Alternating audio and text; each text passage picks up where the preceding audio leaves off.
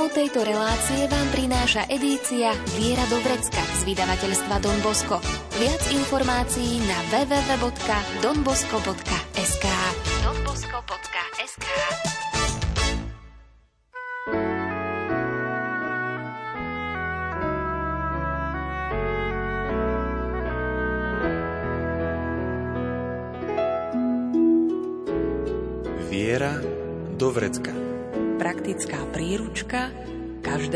kresťana. Viera do vrecka.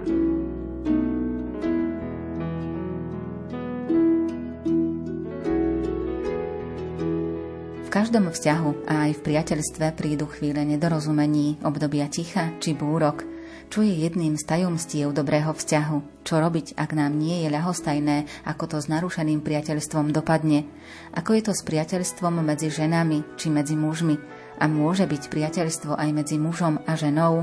Nielen na tieto otázky sa dnes zameriame s psychologičkou Dominikou Hajkovskou. Pridáme hudbu podľa výberu Diany Rauchovej. O zvukovú stránku sa postará Marek Rímovci a nerušené počúvanie vám praje Andrá Čelková.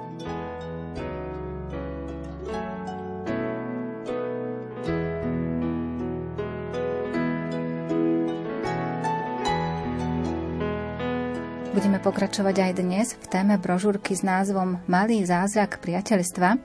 A to, čomu sa teraz budeme venovať, tak by sa dalo zhrnúť pod taký názov ako za chrániť priateľstvo. Čiže aj svojím spôsobom, ako si ho chrániť, ale ak sa aj niečo s ním udeje, tak ako ho zachrániť, tak to by sme to mohli chápať, keď si to vysvetlíme. Nemáme to napísané pred očami v rádiu, ale takto si to vieme vysvetliť, ako to je napísané aj v brožúrke. Čo je teda takým tým jedným z tajomstiev dobrého vzťahu? Tak ako sme už spomínali, že vlastne každý vzťah má svoju dynamiku. A prežívame také možno, že dobré obdobia, také tie slnečné vrcholy, ale pozor aj nejaké také tie tienisté doliny, po prípade nejaké burkové stavy.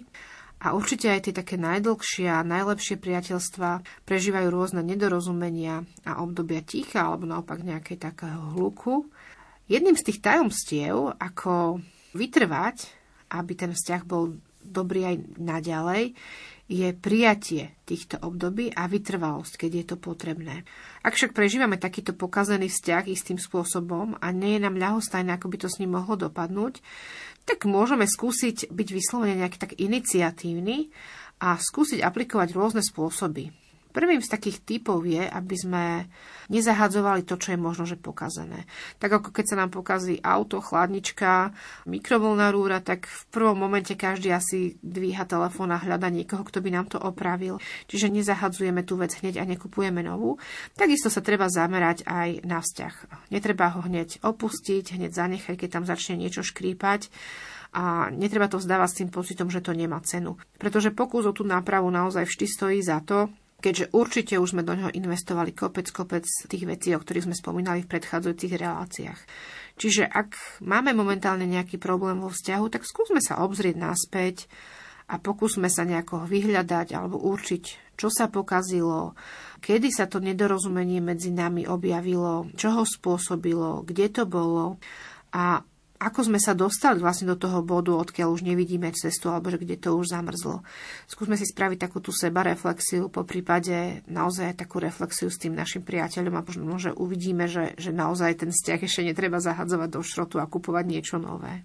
Ďalším takým potrebným bodom záchrany priateľstva, ak sa už niečo stalo, ak sme sa pomýlili, ak sme urobili chybu alebo nejaký prešľap, ospravedlňme sa Chyby a omily patria k životu, nikto z nás nie je neomilný a niekedy aj v takej tej najväčšej dobrej vôli naozaj niečo prepiskneme alebo naozaj urobíme nejakú chybu, ktorou môžeme aj ubližiť tomu druhému človeku. Nemusí to byť vždy vedomé, ale povedzme si len ten, kto nič nerobí, nič nepokazí. Každý z nás má v takú tú vnútornú neistotu a píchu, ktorá nám veľmi často si bráni tú chybu priznať ešte pred niekým iným dokonca. Ale v podstate toto môže kľudne viesť, nie vždy, k takému ochladnutiu, takému strateniu takej tej spoločnej nite, takej tej spoločnej dôvery, keď naozaj si navzájom ublížime, nedokážeme si to priznať a ospravedlniť sa. Pozor, takéto skutočné ospravedlnenie nie je len tým, že si priznám chybu a teda odfajknem si, že ospravedlnil som sa, mám to za sebou, ako keď to učíme malé deti, že povedz prepáč, prepáč. Ale je to také priznanie, že že to, čo sme urobili, alebo to, čo sa stalo, naozaj poškodilo ten náš vzťah a že to, že sa ospravedlňujeme, je vyslovene znakom toho, že nám na tom vzťahu záleží a chceme ňom pokračovať ďalej, chceme ho nejako napraviť alebo obnoviť. Niekedy sa ospravedlnenie pripisuje slabým ľuďom, slabochom, alebo že je to prejav slabosti, ale práve naopak takéto ospravedlnenie, pripustenie si tomu, že sme urobili chybu a že my sme, dajme tomu, na vine, že to pada teda na nás, je prejavom takého silného, zrelého ducha. Takže netreba sa toho báť a naopak ísť do toho s takou úprimnosťou a s takouto vidinou zlepšenia vzťahu. No a tým takým tretím bodom, ktorým môžeme vyslovene to priateľstvo nielen chrániť, ale teda aj zachrániť, ako ste hovorili, je odpustenie. Myslím si, že každý z nás už zažil to, že nám niekto ublížil, zranil a hlavne v tých vzťahoch, kde naozaj ideme na hlbinu, čím je ten vzťah dôvernejší, čím je ten vzťah bližší a hĺbší, tak tým hĺbšie a bolestivejšie si dokážeme navzájom ublížiť. Stáva sa to. Tak ako sme hovorili, niekedy je to nechtiac, niekedy aj vedomé, ale naozaj to môže veľmi bolieť. Takéto odpustenie také naozaj z úprimnosti srdca pretvára nielen taký vzťah, ale aj mňa ako človeka, v podstate, alebo aj oboch ľudí, ktorí sa na tomto konflikte nejakým spôsobom zúčastnili. Samozrejme, že to odpustenie treba brať vážne a malo by to byť v takom štádiu, že nebudeme si tie naše staré hriechy vyťahovať, kedykoľvek sa znova dostaneme do nejakej nepohody alebo tak. Ako keby sme tým odpustením vyslovene už vyliečili samých seba aj ten vzťah. Samozrejme, oveľa ľahšie sa odpúšťa, ak vidíme, že niekoho mrzí, čo vykonal, že nám ublížil, a po prípade sa dokonca ospravedlnil alebo svoj omyl priznal, tak je to také naozaj oveľa ľahšie. Oveľa ťažšie sa odpúšťa, ak sme v pozícii zraneného a ten, kto nám ublížil, si to neuvedomuje, respektíve si ani tú svoju chybu nedokáže priznať alebo neprizná. V tomto naozaj je to naozaj také veľmi ťažké a pochopiteľne ťažké a niekedy sa nám to naozaj môže zdať až nemožné. Keď sa však pozrieme na Ježiša Krista uvidíme presne náš prípad. Boh vôbec nečakal, kým sa ospravedlníme, ale v podstate naozaj on bol iniciatívny, poslal svojho syna, urobil prvý krok. Ani sme si to ničím nezaslúžili, ani sme ho to nejakým spôsobom nežiadali, neprinútili. Čiže naozaj, ak si zoberieme, budeme mať pred očami takúto nezaslúženú lásku, tento spôsob, ktorým nás Boh miluje a ktorý mení a uzdravuje srdcia mnohých, tak v podstate zveriať sa vlastne do tých naozaj Božích rúk, jeho láske, pochopeniu, už v podstate vieme, že na nič nie sme sami. Ani možno k takému ťažkému odpusteniu.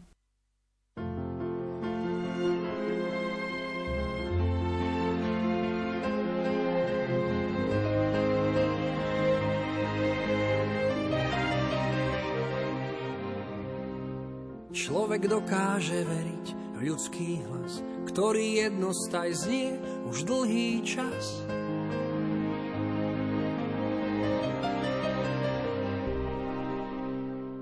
Hlas, čo prináša ľuďom denne chýr, ako hudba z čias bájnych lír.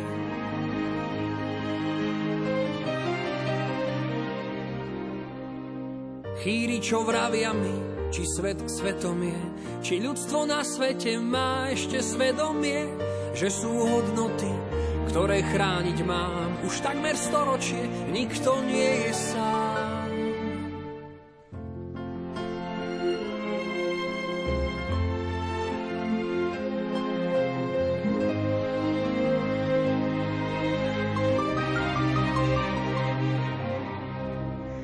Člověk do vínku dostal výzvu žít, aby pochopil lépe mít je být.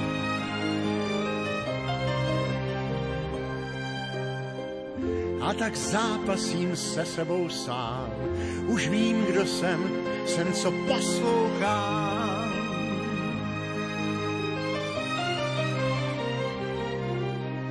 Poslouchám touhy sny o kráse a neřesti, ať ten hlas pro všechny je lékem bolesti, že jsou hodnoty, které chránit mám. Už téměř století nikdo není sám. Kto dokáže výzvu zomrieť v peste a ľuďom nádej dať, nech zotrvá v ceste, by mohol dokázať, že človek zvláda silu vetra, silu morí len tým, že tvorí. Kdo dokáže uvěřit sám sobě, že má víc než mnoho sil, ať píše, ať tvoří, díky, že tušil, člověk zvládá sílu větru, sílu moří. Člověk zvládá sílu větru, sílu moří. Jen tím, že tvoří. Priateľstvá mávame v každom veku a keď by sme sa mohli tak zamyslieť alebo približiť to, kedy tie jednotlivé vzťahy, ktoré máme, začínajú naberať na takej dôležitosti, že si už naozaj uvedomujeme, že naozaj tento vzťah máme a v ktorom veku sa to tak začne diať, že vznikajú takéto dôležitejšie priateľské vzťahy. Ako sme už spomínali, že človek vlastne vyrastá v tých vzťahoch, či chce, či nechce, tak je obklopený rodičmi, starými rodičmi a stále väčšou a väčšou skupinou ľudí, tak naozaj aj už ako malé babetko tie vzťahy vníma a potrebuje ich. Ale možno o takom tom reálnom záujme a takom by som povedala, takom tom vzájomnom záujme sa dá hovoriť naozaj od tých 4-5 rokov, že naozaj to dieťa pre ňo začínajú tie vzťahy s druhými naberať na takejto dôležitosti, vážnosti, ale aj takej intenzite, že už vyslovene aj ten škôlkár sa teší do škôlky alebo na ihrisko, alebo vie, že tam stretne svojich kamarátov. Už mu až tak nezáleží na tom, že sa s ním bude hrať mamka alebo ocko, aj keď samozrejme aj to je dôležité, ale že tam budú kamoši alebo kamošky a naučí sa, že v podstate ak chce mať kamaráta, potrebuje do vzťahu aj niečo investovať. Či to je požičanie lopatky, bicykla, autička, bábiky, ale tak ozaj, ale aj iné veci. Či už odpustiť, ako sme hovorili pred chvíľou, prepáčiť si navzájom, alebo dajme tomu nechať rozhodnúť druhého, aká hra sa bude teraz hrať. Lebo na vlastnej skúsenosti zistili, že keď stále rozprávam len ja, tak sa so mnou nechcú deti kamarátiť. Keď nechcem požičať hračku, nechcú sa so mnou kamarátiť. Čiže znova tu už prichádza k takej tej reciprocite. Potom tým nástupom do školy a takým postupným dozrievaním sa tieto priateľské vzťahy už naozaj stávajú takými trvalejšími, stabilnejšími a samozrejme stále a stále viac nadobudajú na takej dôležitosti a okrem teda rodičov a tej najbližšie rodiny už začínajú dieťaťu poskytovať aj takú tú istotu, zázemie a najmä takéto množstvo podnetov pre nacvik toho, čo začalo zakúšať v tom predškolskom veku. To je komunikácia, kreativita, tímová práca. Pre priateľské vzťahy zase v dospelosti, tam už platí to, že ak sa dobre živia, už naozaj môžu vydržať dlhé roky a už ak nám niečo z nejakej tej základnej strednej školy vytrvá naozaj až do dospelosti, tak už môžeme povedať, že naozaj, že to už je také trvalé a teda hlboké priateľstvo. A už to začína významne ovplyvňovať takú kvalitu života všetkých zúčastnených, ktorí sa naozaj kamaráti a priatelia. Priateľstvo ale nepozná vekové ohraničenie a žije s takým tým svojim životom, čiže kľudne môže zaniknúť, ale kľudne môže vzniknúť aj v takom tom zrelom veku, možno aj dôchodcovskom, kde sa vlastne vyslovene mení nejaký taký spôsob života, ak, dajme tomu, odchádza človek do dôchodku, stáva sa z neho teda penzista, ten čas je už ináč nejakým spôsobom štrukturovaný, aj to miesto. A naozaj poznáme mnoho prípadov, keď práve v tomto zrelom veku vzniklo mnoho, mnoho ešte pekných priateľstiev, ktoré spojili buď spoločné záujmy, či už o turistiku, o zahradkárčenie alebo o spoločné trávenie času. My sme dnes mali taký milý zážitok, sme boli v knižnici s mojimi cerami a boli tam dve priateľky, naozaj také, také staršie panie, ktoré si požičiavali knižky spoločne, radili si, čo si majú požičať. Pred nami sa ešte aj dohodli, že keď si prečítajú, tak si navzájom vymenia aj spolu odišli. Čiže bolo naozaj jasné, že to sú také, také priateľky, kamarátky, ktorých spojilo pravdepodobne taká tá láska k tomu čítaniu a že ich vzťah sa naozaj už prehlbil do takého toho priateľského módu. Čiže na to priateľstvo naozaj nikdy nie je neskoro. A o priateľstvách sú aj nasledujúce citáty.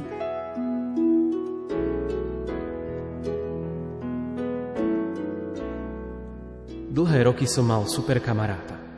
Počas strednej aj vysokej školy sme dokázali svoje priateľstvo udržiavať čiastočne aj na diaľku. Doteraz neviem, kde nastal zlom, ale asi vtedy, keď som sa ja oženil, prišli deti a on zostal stále slobodný, pohybujúc sa viac menej v partii vysokoškolákov a mladých pracujúcich. Stretnutia boli čím ďalej zriedkavejšie, až sme sa úplne odcudzili. Teraz o ňom nič neviem, nie sme vôbec v kontakte. Mrzí ma to, lebo také priateľstvo som už nezažil. Myslím si, že som sa mal snažiť nestratiť s ním kontakt, pozývať ho niekam, ale dochádza mi to až teraz.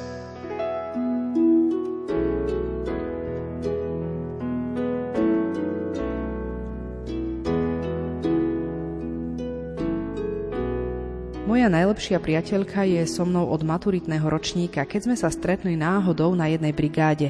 Spolu sme študovali na vysokej škole, aj keď každá na inej, ale v tom istom meste, začali randiť s potenciálnymi manželmi v rozpetí pol roka Vydávali sa, ona o rok skôr ako ja, boli sme tehotné, rodili, nespali, borili sa s problémami vo výchove aj s manželskými krízami, všetko takmer v rovnakom čase. Teraz zase spoločne riešime pubertiakov a adolescentov, ale aj stárnúcich rodičov.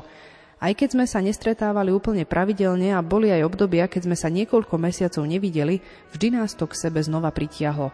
A vždy som mala pocit, že začíname tam, kde sme pred pol rokom prestali.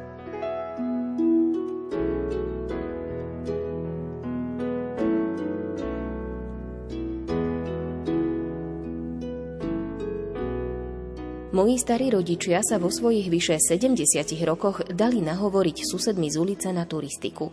Teda skôr sú to len prechádzky, ale všetci sa nahodia ako turisti v 70 rokoch.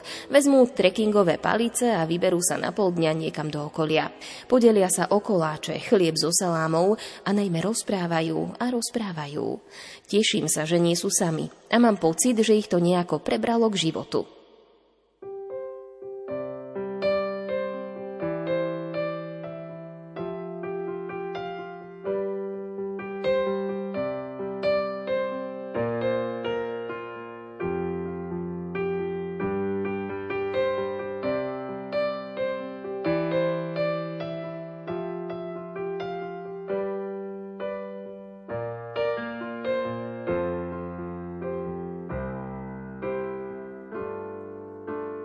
Priateľ je s tebou v každý čas.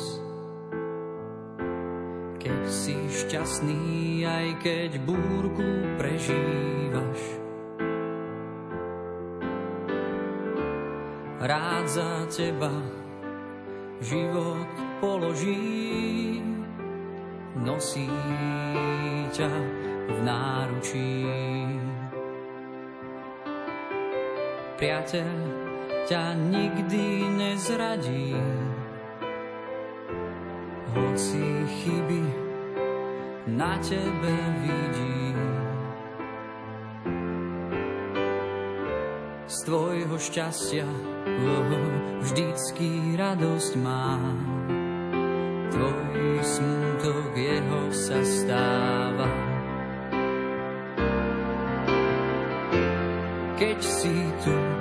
Keď sa v diaľke nachádzaš.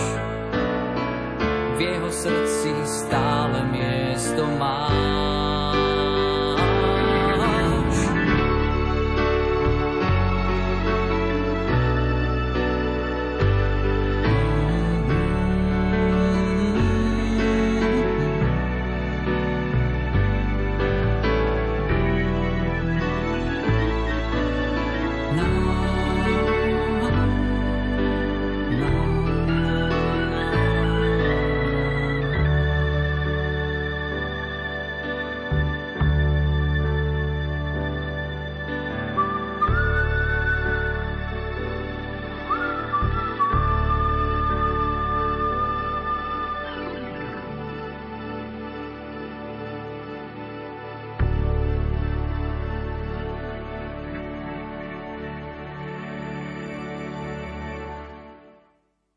Samozrejme, takéto priateľstvo väčšinou sa spája aj s ženami. Asi pri tých ženách je to také viditeľnejšie, že sú naozaj priateľky. Ako je to teda s takým hlbokým priateľstvom medzi ženami? Hlboké priateľstvo naozaj v tom ženskom svete je veľmi vzácné, pretože my ženy sme často tak obviňované z takej tej žiarlivosti a z takých úkladov a neprajností čo teda samozrejme neplatí všeobecne pre našu ženskú populáciu. Ale ak naozaj už medzi ženami vznikne takéto hlboké priateľstvo, tak prináša všetkým zúčastneným stranám naozaj veľké obohatenie.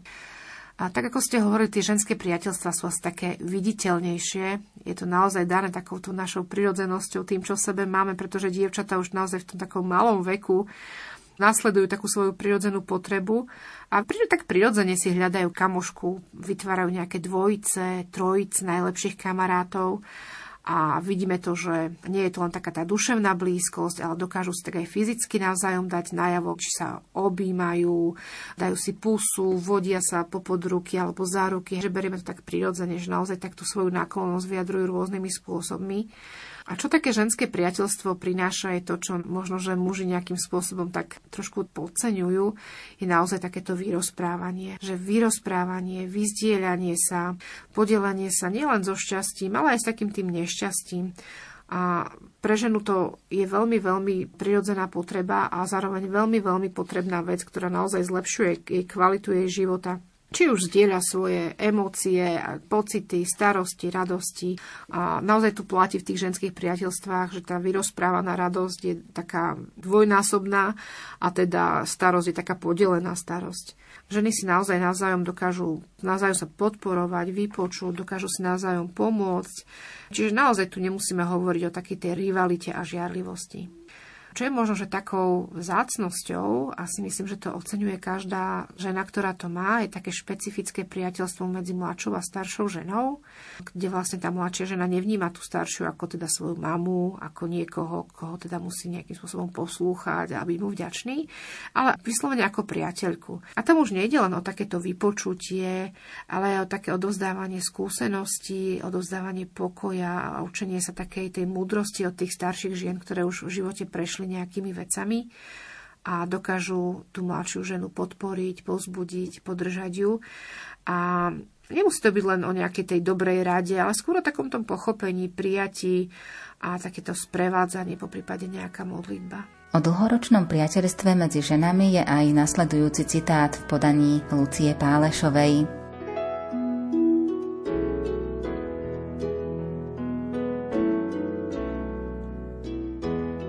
Priateľkou z detstva sme sa celé hodiny odprevádzali od nášho domu k ich domu. Našim dialógom nebolo konca. Snívali sme o budúcnosti, o adoptovaní sestričky do ich rodiny, zdieľali sa so zalúbeniami, prespávali u seba navzájom, ale aj vymýšľali hlúposti. Rozpustilo sa, smiali, kľakali do kaluží.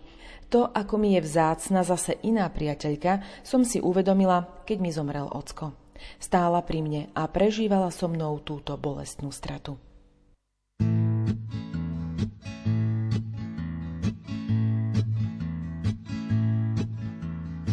Převez mě příteli na druhý břeh, na první schůdek mě vystoupit nech. Mm-hmm. Na první schůdek z dola, jen malou chvíli a poplujem zpět. Chtěl bych se podívat na tam ten svět. Mm-hmm. Kdo mě volá?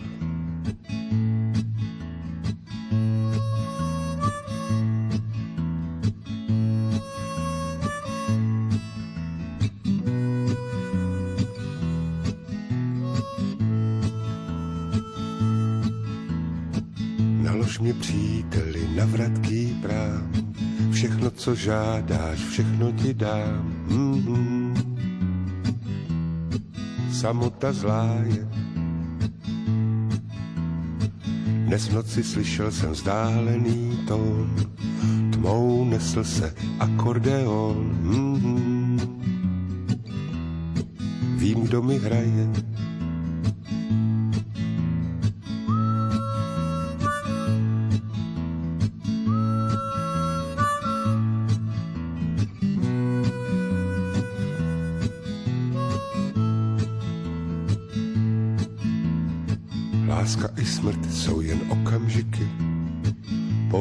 krásné euridiky. Mm-hmm. Motýly v letu, voda se valí a vlny jdou a žádní živí nemohou. Mm-hmm. Tam do těch světů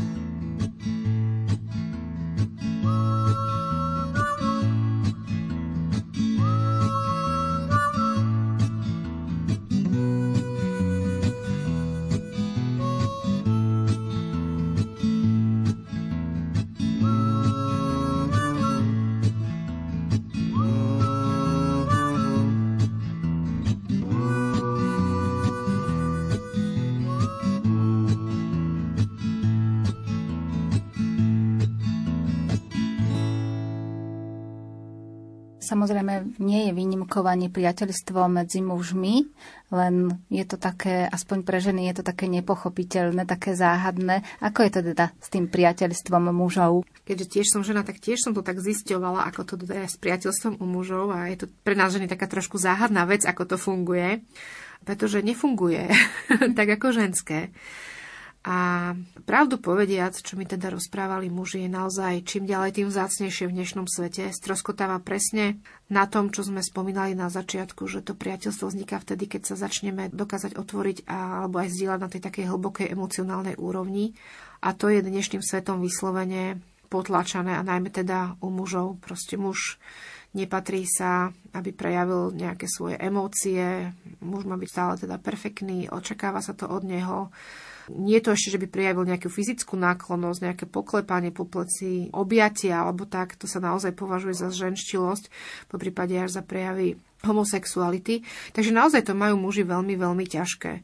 Zdôverenie sa s nejakými starostiami, ukázanie tej svojej slabosti, je pre muža naozaj také veľmi náročné a vyžaduje si to naozaj taký pevný ten taký charakter a taký pocit sebahodnoty, aby to teda našlo úrodnú pôdu. Čo je takou zvláštnosťou, tak ženské priateľstva vznikajú hlavne v komunikácii teda a mužské priateľstva vznikajú často v nejakej akcii, pri nejakej spoločnej námahe, pri nejakom športe alebo pri nejakej práci.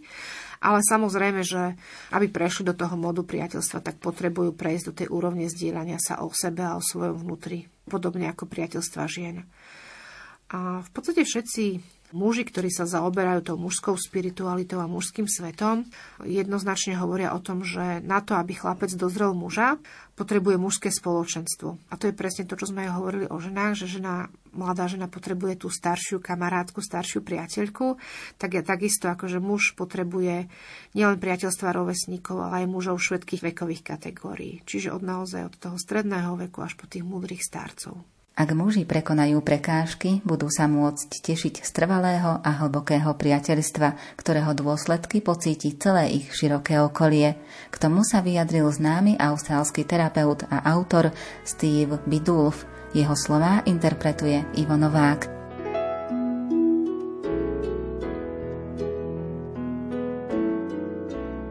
Muži, ktorí v dobe dospievania nemali zdravé vzťahy s inými mužmi vrátane normálnych fyzických prejavov, nikdy nedozrejú. Mnohí muži, ktorí tieto vzťahy nemali, potom silne potlačia potrebu do budúcna tieto vzťahy s mužmi budovať. Týchto mužov môžete vidieť na futbalových alebo boxerských zápasoch. Zdá sa, že im spôsobuje pôžitok vidieť násilné prvky medzimužského kontaktu, avšak od akejkoľvek formy dôvernosti sa dištancujú. Keď je mužom umožnené slobodne prežívať lásku, hlboké priateľstvo a prijímať pomoc od iných mužov, začínajú spochybňovať súťaženie, ktoré je v našej spoločnosti bežné a nachádzajú v sebe ochotu zapojiť sa do projektov zameraných na pomoc druhým a do aktivít, ktorých cieľom je starostlivosť o našu planétu. V tom spočíva sila novej mužskej duše.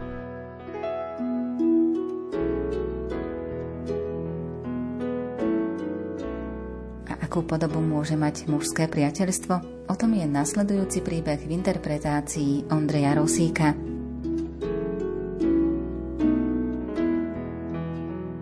Mužské priateľstvo pre mňa veľa znamená. Myslím, že mi pomáha dotvárať moju mužskú identitu a ju potvrdzovať v spoločenstve jedného alebo viacerých veľmi blízkych ľudí. Áno, sú to niekedy chlapské vtipy, inokedy spoločná práca, zábava či možno dobrodružstvo. Často v tichu len tak, sem tam nejaký huronský rehot. Ale sú to, a možno to je to podstatné, dišputy, rozhovory, niekedy aj zdieľania, ktoré idú do jadra. Vraví sa, že keď muži plačú, je to zlé. Ja si však myslím, že je to veľmi dobré, keď muž vie pustiť slzu pre dobrú vec. Zažil som a zažívam spoločenstvo chlapov, kde sme sa vedeli rozprávať o hlbokých veciach, bez servítok a ohľadov sme šli na hlbinu. Také rozhovory si neviem predstaviť v ženskom kolektíve, ale možno mám slabú predstavivosť. A myslím, že sú z času na čas potrebné. Možno na chlapskej duchovnej obnove, pri exode a podobne. Aj vďaka týmto zážitkom a skúsenostiam verím v silu mužského priateľstva a snažím sa oň. Totiž som zároveň dosť lenivý a nechce sa mi, ale je potrebné sa aj premôcť, dať si možno určitý záväzok a ísť v sobotu ráno vyvenčiť seba, psa, stretnúť sa s priateľom, pomodliť sa a podeliť sa v debate o tom, čo sme zažili doma, v práci a tak. Bohu vďaka za dar priateľstva.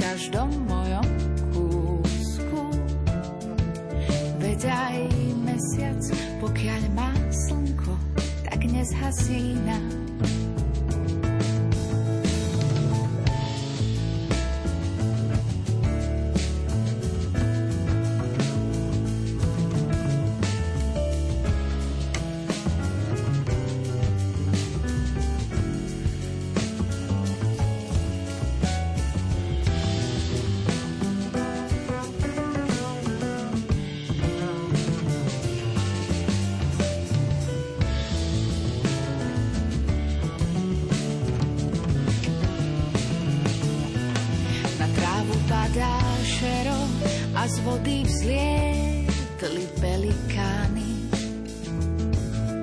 Teraz ako konce niče sme vzdialení, blízky a celkom sami.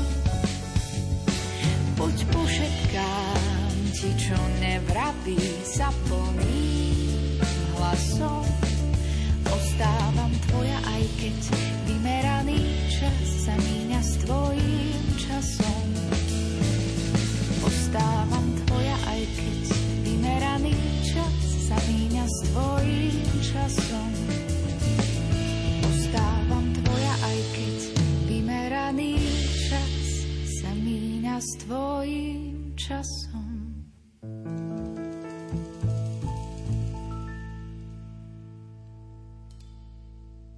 Nastáva teraz pre niekoho možno taká zaujímavá otázka, pre niekoho možno problematická. Niekto povie, že to vôbec nemôže fungovať, neexistuje, nemôže to také niečo nastať. Priateľstvo medzi mužom a ženou je možné? No tak keby sme na to našli odpoveď, tak asi by sme si získali uznanie a slávu.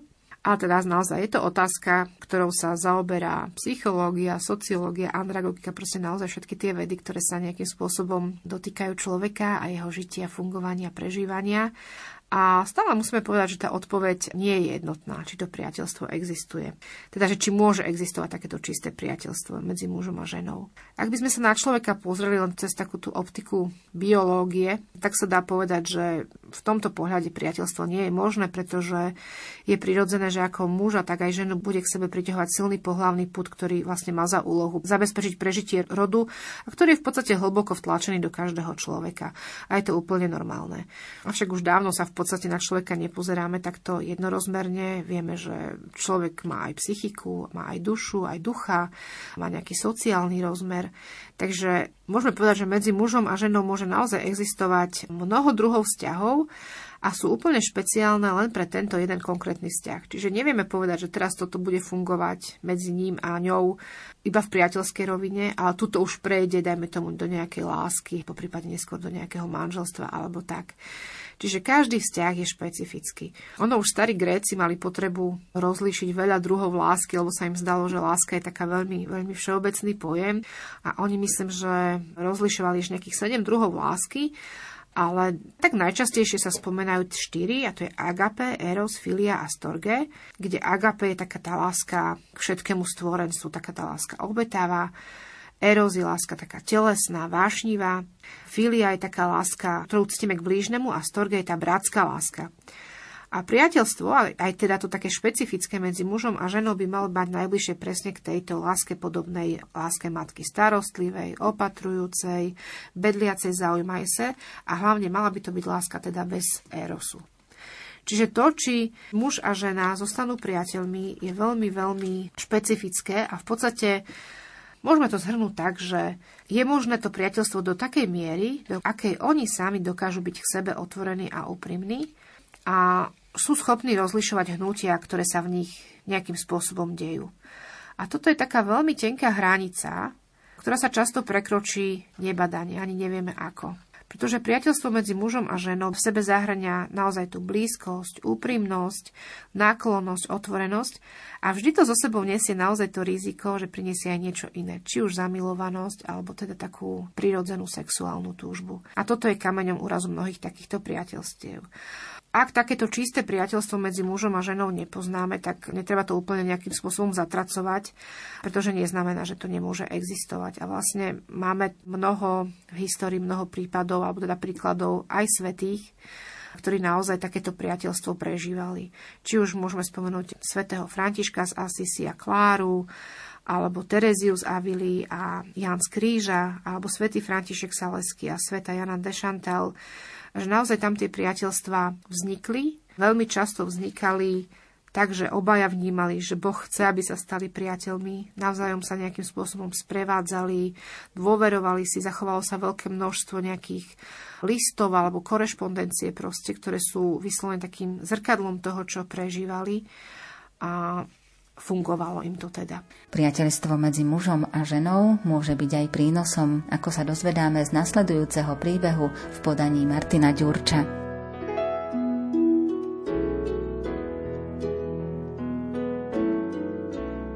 Priateľstvo so ženou je pre mňa cesta do sveta všeobecnej ženy a nepochybne aj citlivosť na konkrétnu ženu. Naše priateľstvo trvá viac ako 20 rokov a nie sme manželia. Vážim si na nej otvorenosť a dôveru. Priateľstvo s ňou pre mňa znamená nastavenie zrkadla. Znamená tiež zdieľanie osobných pohľadov, zážitkov, filozofií, osobného života. Je to možnosť pýtať sa a počúvať a tiež možnosť konfrontácie, aj ostrejšej. Je to cesta, ako byť sám sebou v prítomnosti priateľky a tiež príjmať ju bez potreby meniť ju podľa osobnej predstavy. S tým súvisí učenie neprojektovať do priateľstva predstavy, očakávania a túžby, ktoré sa pridávajú ku kráse, šarmu, príťažlivosti priateľky a zase naopak neutiecť, keď zažívam negatívne myšlienky a emócie, ktoré znovu hovoria viac o mne ako o nej.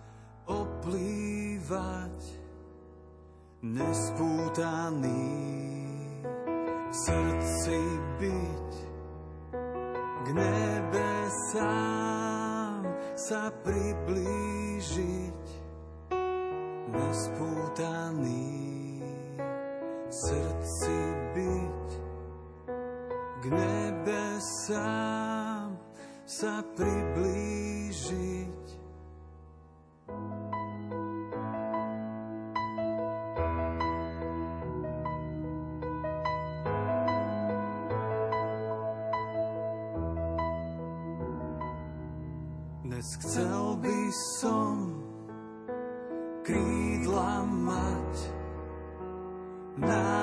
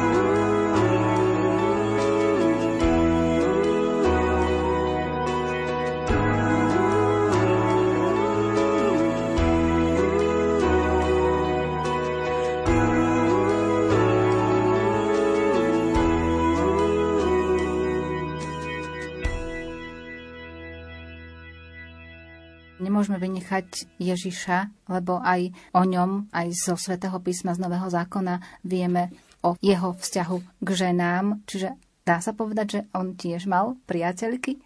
Ja si myslím, že každý, kto len tak možno, že zbežne otvoril sväté písmo, nemusí to mať aj nejako naštudované, určite narazil na nejakú z kapitol, kde vlastne Ježiš rieši teda niečo so ženami. Či už to bola Mária Marta, a teda ich brat Lazár, alebo Mária Magdaléna, že myslím si, že niekedy v podstate bol vyhľadávaný tými ženami, niekedy ich v podstate ako keby aj sám nejakým spôsobom vyhľadal.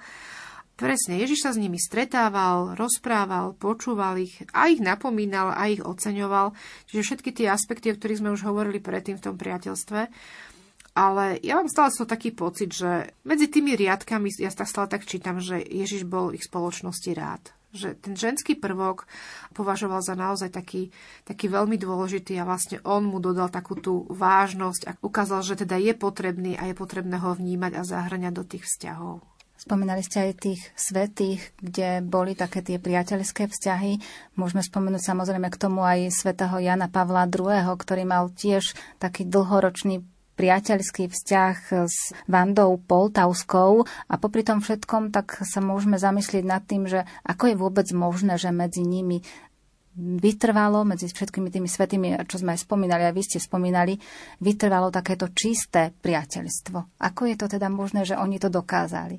Ja to viem iba z toho, čo som si o nich študovala, teda nie som na to nejaký odborník, ale veľmi sa mi páčili tie veci, ktoré o nich, tí, ktorí ich nejakým spôsobom študovali do hĺbky, aj ich osobitne, aj možno, že ich vzájomné vzťahy, že vyslovene hovorili, že napríklad papežský kázateľ Raneiro Cantalamessa, on hovoril o Františkovi a Kláre ako o očiach, ktoré v podstate hľadeli tým istým smerom a že každé vlastne oko malo tú svoju vlastnú perspektívu, ale spolu dokázali vedieť veci, ktoré by si sami nikdy nevšimli.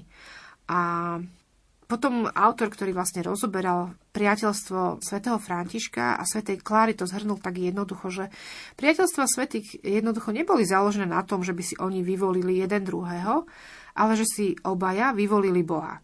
No a ich srdcia sa v tomto nemuseli rozdeliť medzi Boha a priateľa, pretože láska k Bohu nemôže byť oddelená od lásky k blížnemu. Čiže tam asi išlo naozaj o to, že, že mali nejakú takú spoločnú víziu, spoločný cieľ a že naozaj to ich priateľstvo ich nejakým spôsobom obidvoch obohacovalo a naplňalo natoľko, že sa na tej svojej vzájomnej ceste nejakým spôsobom aj pomáhali. A to ich srdce vlastne vyslovene aj jedného, aj druhého patrilo Bohu. Ak čisté priateľstvo medzi mužom a ženou vo svojom okolí nepoznáme, neznamená to, že nemôže existovať. Je to však veľmi ťažké a výnimočne vzácne. A tu sú ešte dva príbehy o vnímaní priateľstva medzi mužom a ženou.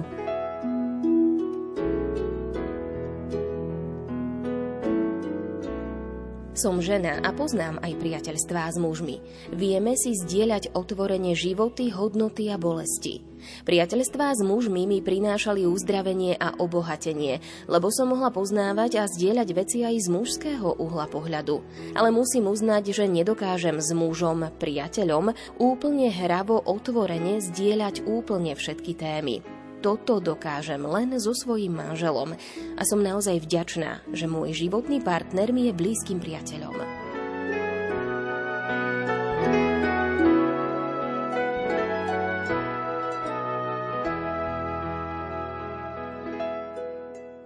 Myslím si, že priateľstvo medzi mužom a ženou je možné. Pokiaľ sme obaja zadaní, tak mi to pripadá normálne a možné. Baviť sa úprimne o všetkom a aj sa občas stretávať.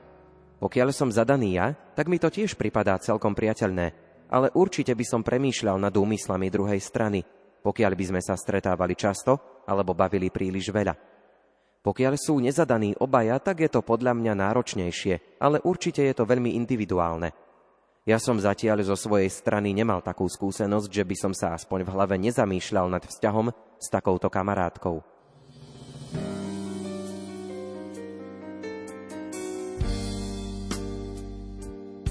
Prosím dnes za teba, za tvoju nádej.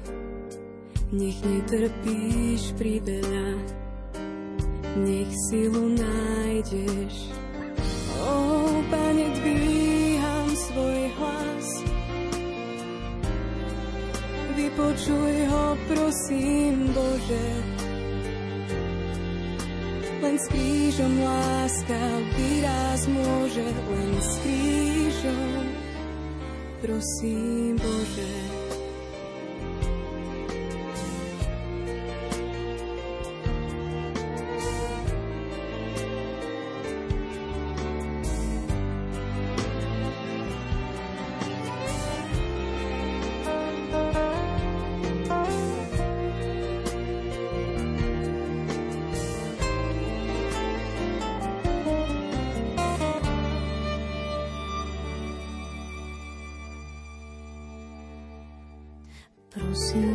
za seba, za svoju nádej.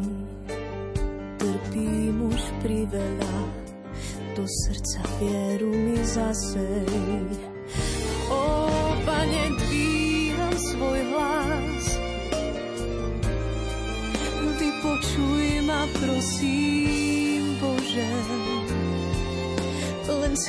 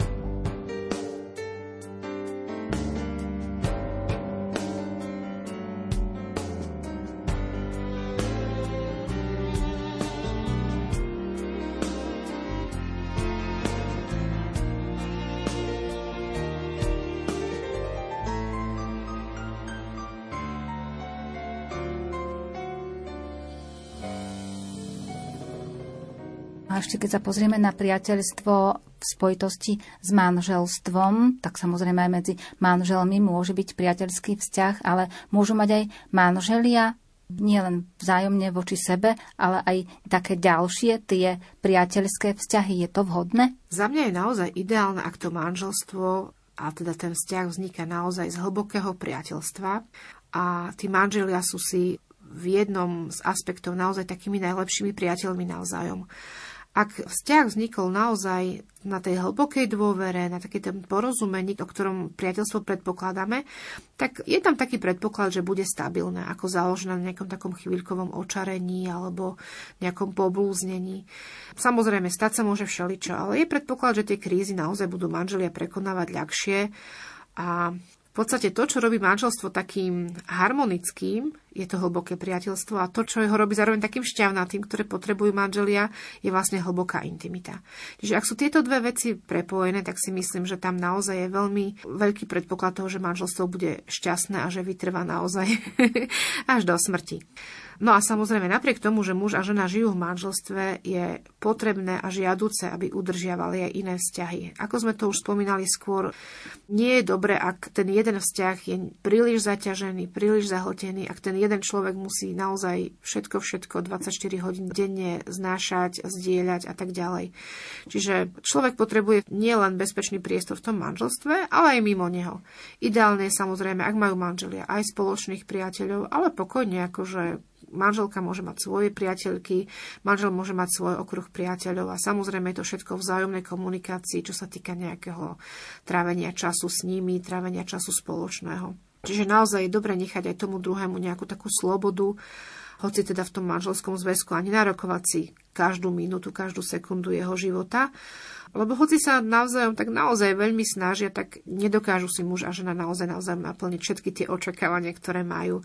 A tu môžu byť priatelia a priateľky veľmi dobrými pomocníkmi. A aj v tej súvislosti, ako sme spomenali predtým, že to priateľstvo medzi mužom a ženou, tak aj v manželstve opačne, čiže manželka môže mať priateľa a manžel môže mať priateľku. Je to tiež taký prejav slobody? No, je to pravdepodobne prejav slobody, ale ja si myslím, že ak sú priateľmi, tak nepotrebujú mať vyslovene priateľku a priateľa v tom zmysle, ako my celý čas o tomto priateľstve uvažujeme. Pretože to, čo by našli, čo teda hľadajú, by mali mať naplnené naozaj v tom vzájomnom vzťahu. Tam už je naozaj, samozrejme, okruh priateľov môže mať ako manželka, tak aj manžel a teda priateľiek takisto. Ale tam už by som nehovorila o tom priateľstve, ale skôr možno o nejakom kamarátstve alebo tak. A čo sa týka takej tej hĺbky, tak už tam by som povedala, že tam už skôr ide o také tie manželské páry, že naozaj sú napríklad dva páry, ktoré si veľmi dobre rozumejú a že tam naozaj už ide o takéto vzájomné priateľstvo, kde sú zaangažované dva, tri manželské páry. A vlastne na základe toho vznikajú rôzne spoločenstva manželov, kde sa stretávajú, navzájom sa zdieľajú a tam je predpoklad toho priateľstva. Ako sme spomínali, tam je veľmi, veľmi tenká hranica medzi priateľstvom muža a ženy. A teda ak ide naozaj o to, že ten muž je manžel, po prípade žena je manželka, tak to už by bolo asi dosť také veľké riziko.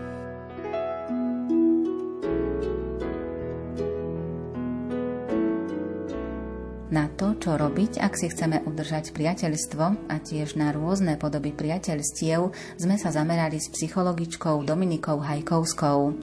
Spomínali sme aj príklady svetých, medzi ktorými vznikli priateľstvá. Napíšte nám aspoň niektoré dvojice svetcov s priateľským vzťahom, ktorých sme spomínali. Odpovede posielajte buď na e-mail lumen.lumen.sk alebo na adresu Rádio Lumen, kapitulská 2, 97401 Banská Bystrica. Napíšte aj svoje meno a adresu a tiež názov relácie Viera do Vrecka. V ďalšom vydaní upriamime vašu pozornosť na priateľstvo s Bohom. Na príprave dnešnej relácie sa podielali aj Diana Rauchová, Martin Šajgalík, Alžbeta Pavlíková, Jana Ondrej Ondrejková, Marek Rímovci a Andrea Čelková. Tému tejto relácie nájdete v edícii Viera Dobrecka z vydavateľstva Don Bosco. Viac informácií na www.donbosco.sk donbosco.sk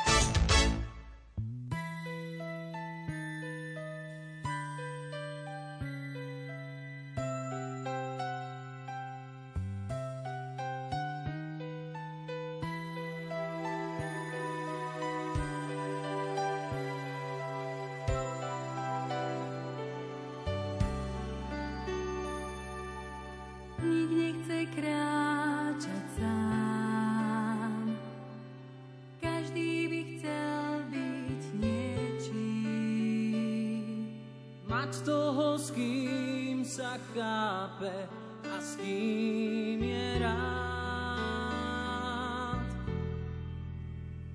Ja viem, že kým ťa mám,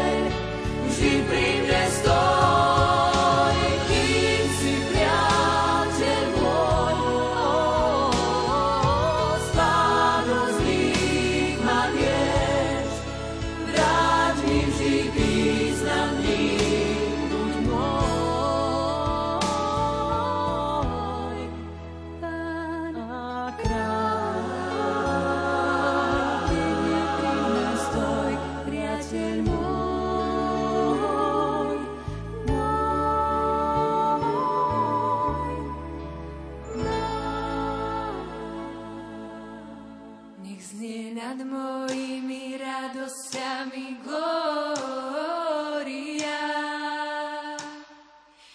Nech znie nad mojimi radosťami glória. Nech znie nad mojimi radosťami glória. Nech znie nad mojimi radosťami glória.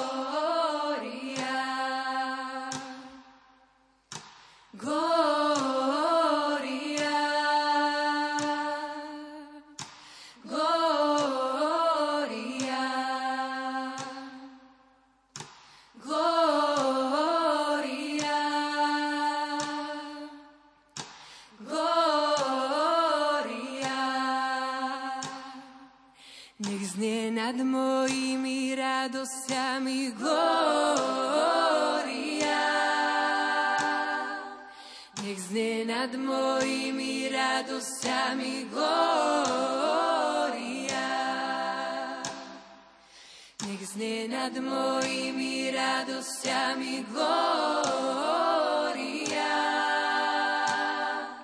Nech znie nad mojimi radosťami glória.